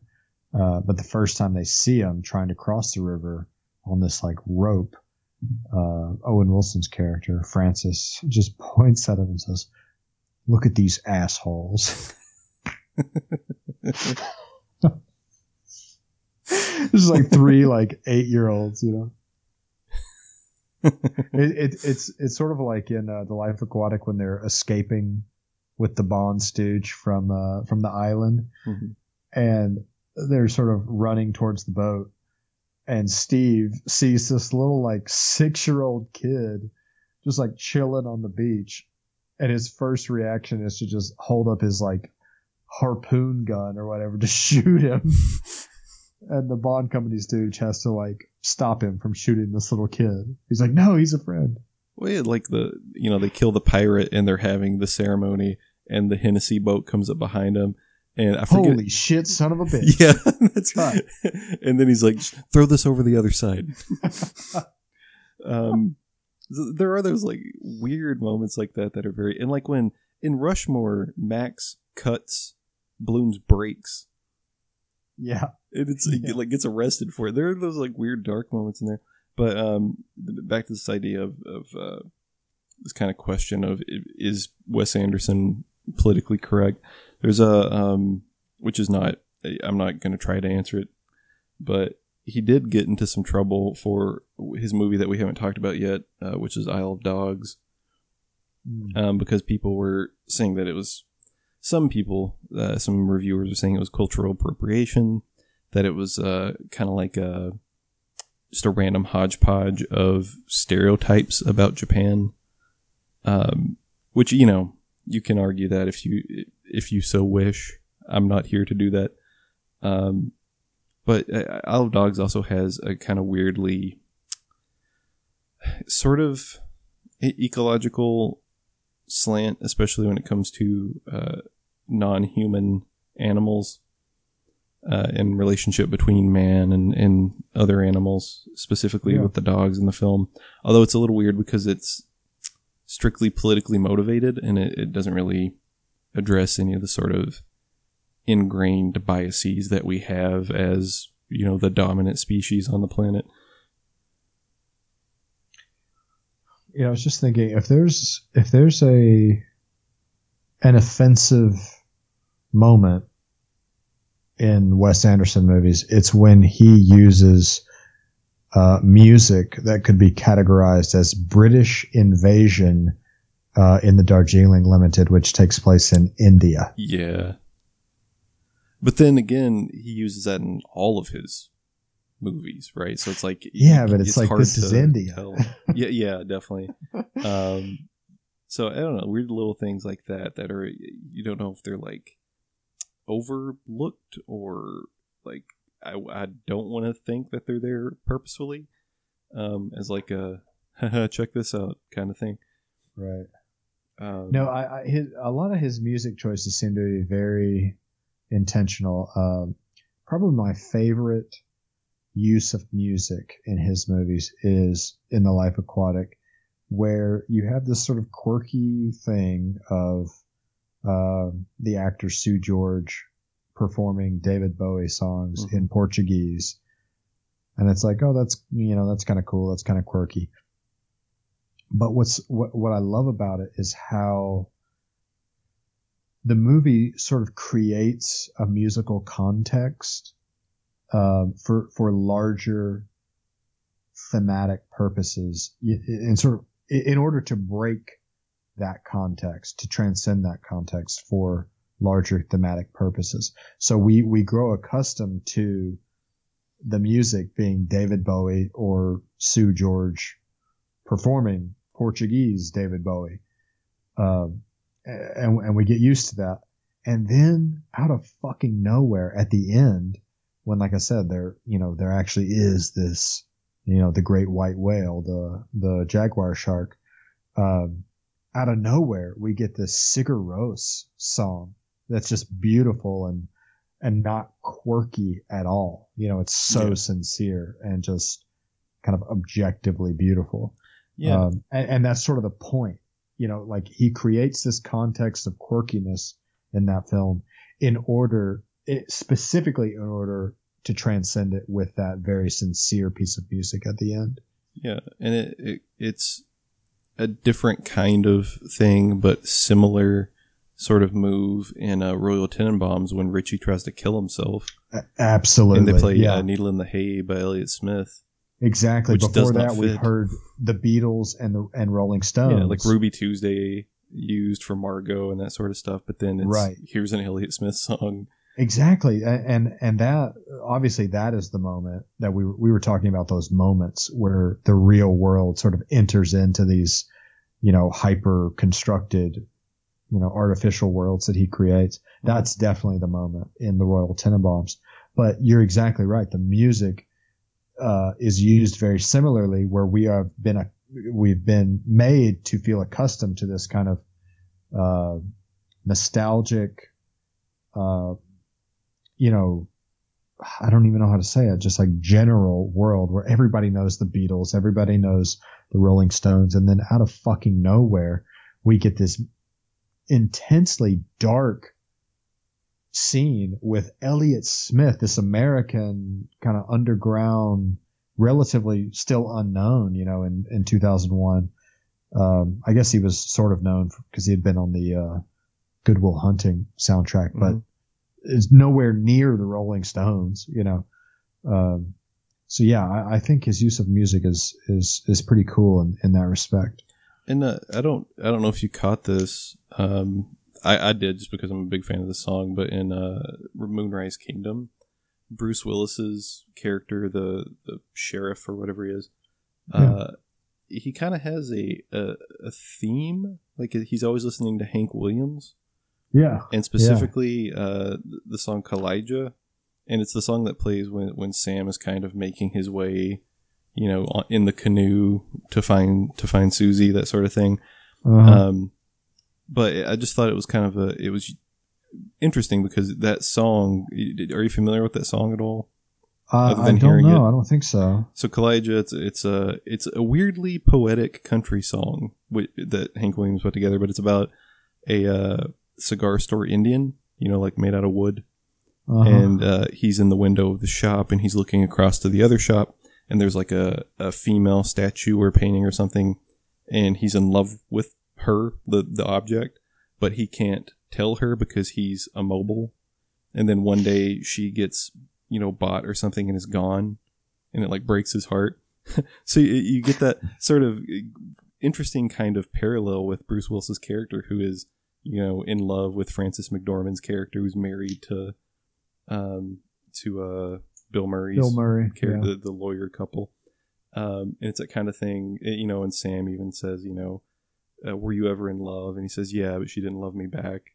It's a sort of a nice like musical parallel and a good sort of kind of like a leitmotif for his character because anytime he's driving or when he's hanging out with Sam in his his like mobile home or RV or whatever it is he lives in, uh, his little house, uh, Hank Williams is playing in the background. Yeah, that is cool. Um, he uh, speaking of music in these movies, he always seems to know how to end a movie with the right musical choice. Uh, I'm thinking especially of Rushmore with Yes. uh, "Ooh La La" by the Faces. Yeah. Just a great moment. Yeah, he, I mean, he's again. That's one of those like things he's known for is the musical cues, which is not. Bottle Rocket doesn't really have them, if I remember correctly. Um, well, I, I remember hearing that he wanted to have a Bob Dylan song in the in the final sequence Oh, with Dignan, uh, sort of slow motion walking into the prison, but Yeah. uh, couldn't get the rights to it. And I, I think it's I think it's the Bob Dylan Bob Dylan song "Wigwam" that was used in the Royal Tenenbaums Mm, um, that he originally wanted in that scene. But I mean, there's some. It's just sort of like almost like Kill Bill, sort of neo western type uh, song that's playing. yeah. Just just just music, no words.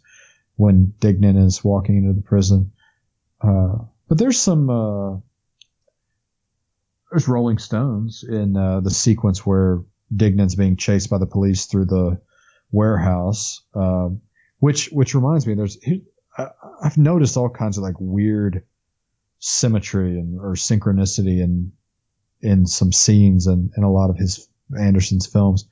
Uh, here's a weird one that I don't. There's probably some sort of blog about this, but um, so Andrew Wilson, the other Wilson brother, his character in Bottle Rocket, they refer to as Future Man.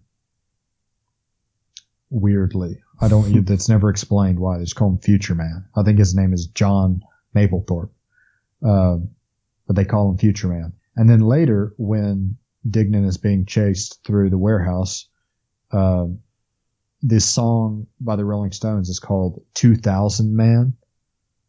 And mm-hmm. then in The Life Aquatic, towards the end, right before uh, Owen Wilson's character, Ned, or Kingsley, Zissou, uh, dies, the Scott Walker song 30th Century Man plays. Uh, so I like, I don't know what the fuck to do with that. Future Man, 20th Century Man, or Da Vinci 2000 Code. Man, and 30th Century Man. I like. Tell us about the future. I don't know. I mean, well, I don't know. I don't know. With Life Aquatic, you could maybe make some point about, uh, you know, Ned slash Kingsley was supposed to sort of represent the future of the, you know, Zissou line or whatever. Uh, maybe some yeah, sort of hinting in that direction, but I, I have I have no idea. Here's here's another weird parallel. Um, so probably my favorite scene in Fantastic Mr. Fox, which I don't have we even mentioned that one yet? No, not yet. Uh, which is weird because it's kind of the most ecologically minded. That's a I love that movie. Um, anyway, when cousin Kristofferson comes and he's clearly lonely and um, sad, and uh, Mr. Fox's son, what's his name? Ash. Ash is being rude to him because he's like jealous of him because he's an athlete. uh, he's being mean to him, and he Kristofferson is like under the under the little table where the train set is, and he's crying. And even though Ash has just been mean to him, he hears him crying and he feels sorry for him, and he climbs down out of the bunk bed and turns the train set on, and they both just sort of watch it go around. Mm-hmm. And that, to me, that's like one of the saddest fucking things I've ever seen in a movie. Um, it just like hits me every time. It, it it's like it's like Raymond Carver wrote that scene. It's just like so much exactly. goes unsaid. But but uh, next time you watch Royal Tenenbaums, the the night you know when all the Tenenbaum kids are back in the house for the first time, uh, Chas Ben Stiller's character is like making beds, uh, getting the beds ready for his kids. Ozzy, uh, was it Uzi, Ari, and Uzi? I think their names yeah. are. And uh, the one on the top bunk, uh, uh, Chas is sleeping on the floor, and and the the kid in the top bunk like crawls down out of the down the ladder off the top bunk and sleeps next to his dad, and it's just like framed in the same way as that shot in Fantastic Mr. Fox, and it's just like I, I don't know. It just seems like he's recreating similar things over and over. Uh, and there's probably you know four or five more examples of these things I've noticed, but I don't really know what to do with them. Well, like the you and, mean like bed stuff specifically? Because I think of like Moonrise Kingdom, you see the married couple in the separate beds, kind oh, of yeah. represent the sort yeah. of separation between them, as opposed to Sam and Suzy who sleep in the tent together. And Sam's like, "I might wet the bed later. I just thought you should know." I hate to have to bring this up, but yeah. yeah. So it's, it's um, kind of like weird, because uh, a bunk bed is is designed to to sort of negate the kind of intimacy you could have for sleeping in the same bed with a person. Yeah. So to sort of come down from it, sort of is this reversal of that. I don't know. I think it, I think it's interesting. I hadn't really thought of it that way. Yeah. But that Fantastic Mr. Fox scene is just sort of it, it's indicative of what I think maybe the most important thing that Wes Anderson sort of advocates for as a filmmaker, which is just a very kind of human empathy with one another. Um, because there's that scene that's really great.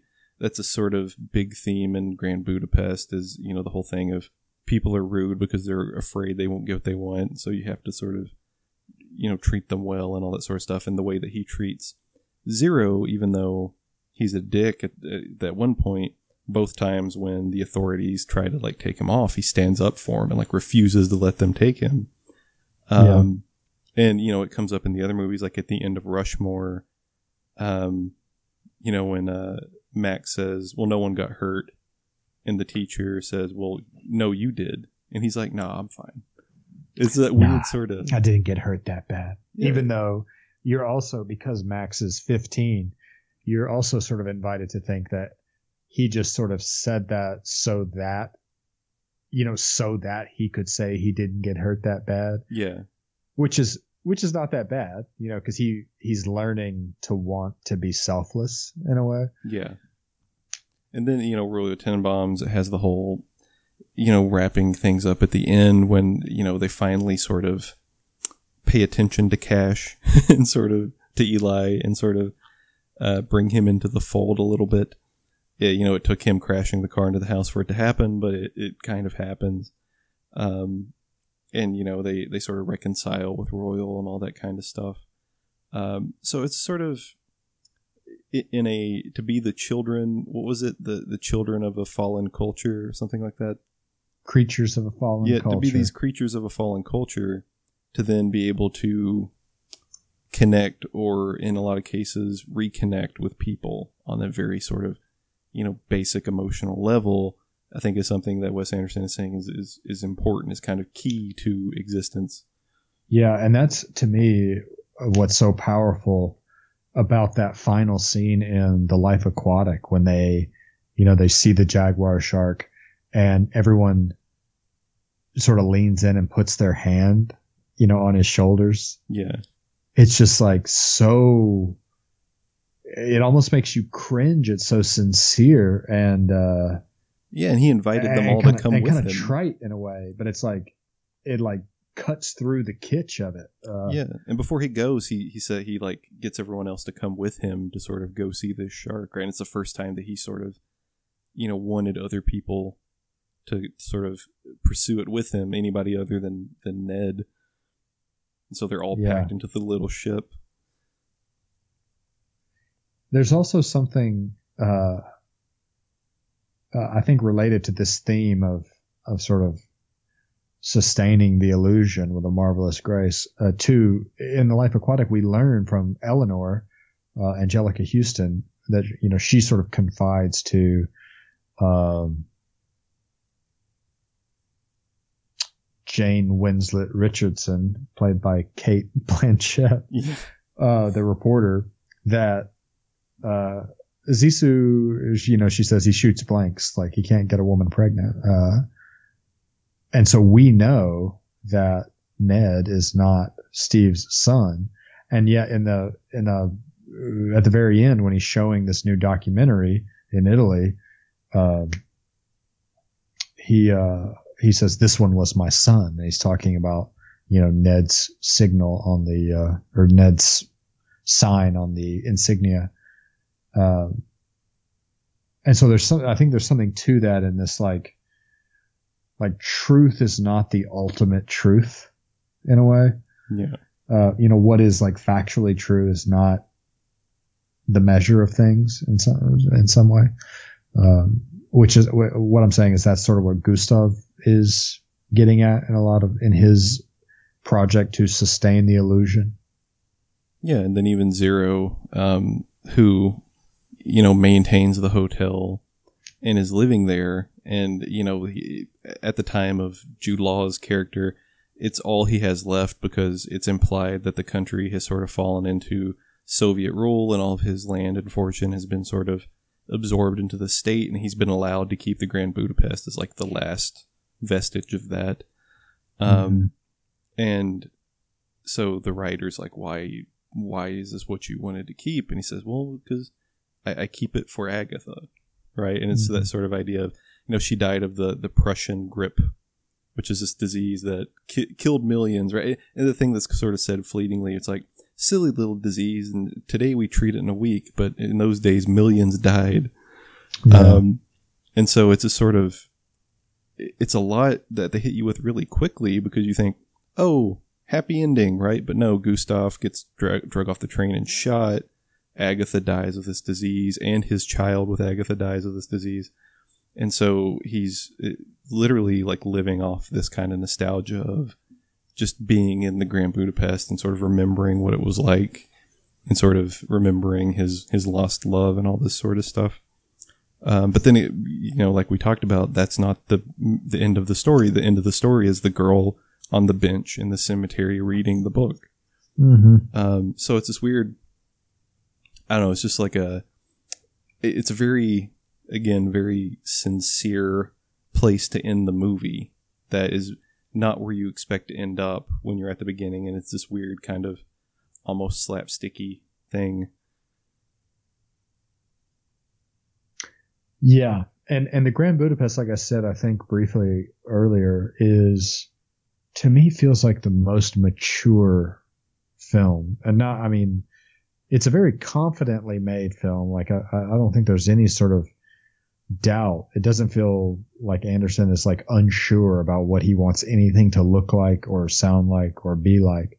Um, but just in the themes, um, there's just no missteps. There's no uncertainty. It's just this is um, a very confidently made film, and it's there is just this heart of darkness to the story, and like that is the point that that uh, you know the the point that Gustave is making about sustaining the illusion of decency in this barbaric slaughterhouse once known as humanity is this you know similarly represented by a movie about war and death uh, being a Wes Anderson movie you know being goofy and having you know silly jokes and silly sets and that sort of thing the you know the filmmaking to the substance is uh, mirrored in the themes of like the you know uh, decency in the face of absurd destruction. Yeah, that's why weirdly I think if if a director was going to make some sort of realistic leaning film about living in a future where the climate is is degrading and, and all these disasters are happening, I think it would be really interesting to see Wes Anderson make that film. As opposed to, you know, a director where it's going to be 100%, you know, kind of earnest and maybe heavy handed at times to see Wes Anderson sort of take it on and have that sort of, that sort of, uh, that sort of panache, right? To, to, to, yeah. to sort of not be afraid to be sort of silly and playful because that core message at the at, at, the center is always going to be there as like an anchor to sort of keep you in that well this that mood this may sound like a kind of ridiculous comparison in some ways but i in, in thinking about this theme i thought a lot about melancholia lars von trier's mm-hmm. melancholia and the ending where Kirsten Dunst's character, uh, uh, Justine, is building this cave or teepee. Uh, it looks like a teepee, but I think they call it a cave. You know, she says she has the magic rocks because she's trying to sustain or create this illusion for the little kid mm-hmm. uh, in the face of the end of the world.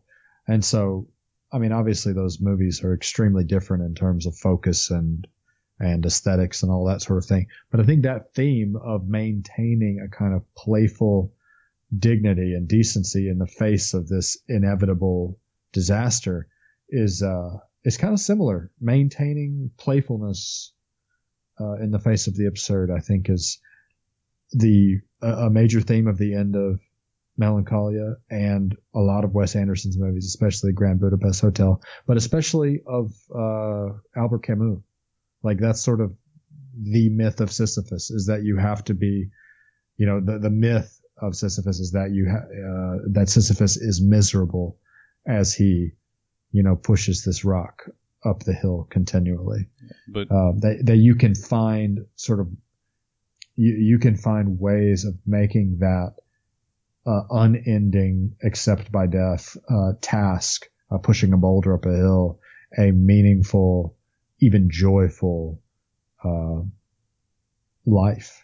Yeah. So if you learn nothing else from this episode, then learn that you need to, uh, you must imagine Sisyphus smiling, as Camus writes, yes. as he pushes the boulder up the hill. And I think that's a, a pretty good place to stop. I feel like we kind of came to a natural end for the first time ever. Oh, all right. Kinda, I feel like we were pretty well rounded, and we came back around to Grand Budapest at the very end.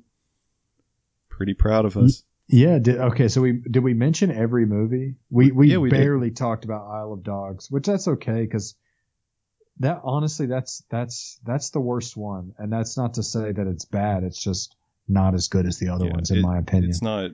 I don't find it to be as memorable as the other ones. I think earlier I called it worldly, and I stand by that. It's like the most politically rooted of all his movies, Yeah. and it's just not what you expect uh, out of a Wes Anderson movie. And Yeah. uh, it just it feels more. It just feels way more normal than the rest of his movies. Yeah. So, I mean, watch them all. They're all good. They all have their redeeming qualities, but that one is definitely, for my money, kind of, you know, number 10 out of 10. But uh, uh, Rushmore, Royal Tenenbaums, Life Aquatic, Grand Budapest are fucking classics. Yes. Kind of just unassailable. Like watching clips of Rushmore and going back to being in high school and being obsessed with the movie and just like, oh, is is very, I don't know, nostalgia trips inside of nostalgia trips going on. Yeah, like I said, Jency and I watched all these, and bottle. I, I, so I have the wonderful Criterion edition uh, of Bottle Rocket, and I, I'd seen it a few times before, but it, it'd been a while since I just sat down and just really paid attention to it, Mhm. and you know, just didn't have it on in the background or something. I like just watched it, and I, I laughed out loud several times, especially uh, when the car breaks down and on the side of the road towards the end, and Dignan realizes that Anthony has given all their money to Inez at the hotel, Mhm. and when he when he finds out, he uh, he thinks about it for a second. You can see him just sort of the, the rage starting to form, and then he runs and picks up a rock and throws it at the car, kicks the car, and screams, "Pointless act." I really like the the early on in the movie when they're kind of uh Dignan keeps like having these tantrums and he's like you're out and you're out and I'm not even sure that I'm in and they like go into the kitchen to No argue. gang. they go into the kitchen to argue and he's like I forget the character's name he's like why does he get to have such a big kitchen um so yeah wa watch all the Wes Anderson movies his new one the the French Dispatch I think it's called comes out next year sometime Mm. um so next week we're going to begin something completely different we've decided kind of taking uh, up an idea from the Belcourt Theater in Nashville. We're going to do a uh, Doctober. Which is not what you think it is. It sounds like it's going to be documentaries in the month of October, but it's actually just docking scenes from Pornhub. Yeah, we're gonna we're gonna really get in there.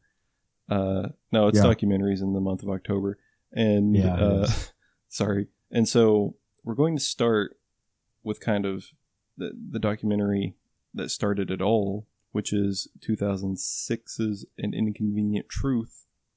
I can just hear a bunch of like old school environmentalist hippie people like cringing when you say that this movie started it all. well, you know, as far as far as 2006? what the fuck? no, yeah, that's a really good point. But no, as far as like the uh in mainstream culture, as far as climate change is concerned, this was kind of the spark for a lot of people um, who weren't around in like the '90s for the the ELF stuff, and even further back, right? People that have cared about it since you People know 40 years uh, ago. aware of Bio-Dome when that cultural, you know, just behemoth hit us. yeah. So so yeah, it didn't start at all, but as far as uh, bringing climate change to a larger audience was kind of the first film that attempted to do that.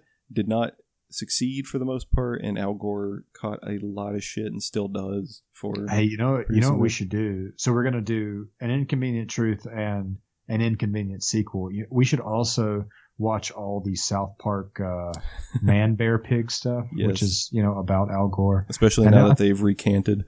Yeah, yeah. I think we talked about that earlier, but we should maybe watch those episodes and just to have some sort of uh, pop culture, you know, interpretation of Al Gore uh, to Yeah. to refer to. Yeah, so that's what we'll be doing, and uh, we've got some other documentaries kind of in mind that we'll bring up before we do them. Um, so next week, an inconvenient truth and an inconvenient sequel, which has a subtitle that I don't remember, and that was from 2017. Uh, one last thing before we go, I want to give a, a, a we have a lot of listeners from random places, so I want to give a shout out to the state of Iowa, where we have a lot of listeners. Weirdly, um, Oregon as well, the state of Oregon, um, and then a lot of listeners or a lot of listens, maybe from a single listener from the Netherlands recently, which is pretty Hell cool. yeah. Um, so again, th- this might be like one person in each state just listening a bunch. In which case, still shout out to you. Keep listening. Um, but I just thought I would I would mention that because it, it seemed like a Oregon makes sense, right? Because it's kind of a still a hotbed of like environmental action, and you know when we talked about the eco or the eco terrorism episode, we talked a lot about the Pacific Northwest and uh, yeah, yeah, yeah. That's sort of that's sort of the uh, in, in a lot of ways a sort of mecca of environmentalist thought in America. Yeah. Um, they're just sort of always ahead of the game out there. Yeah. So, yep. Documentaries next week. Be there or be square. Uh, poison ivy is real, so watch your cock and balls out there. And your labia and whatever else you might have. It's 2019.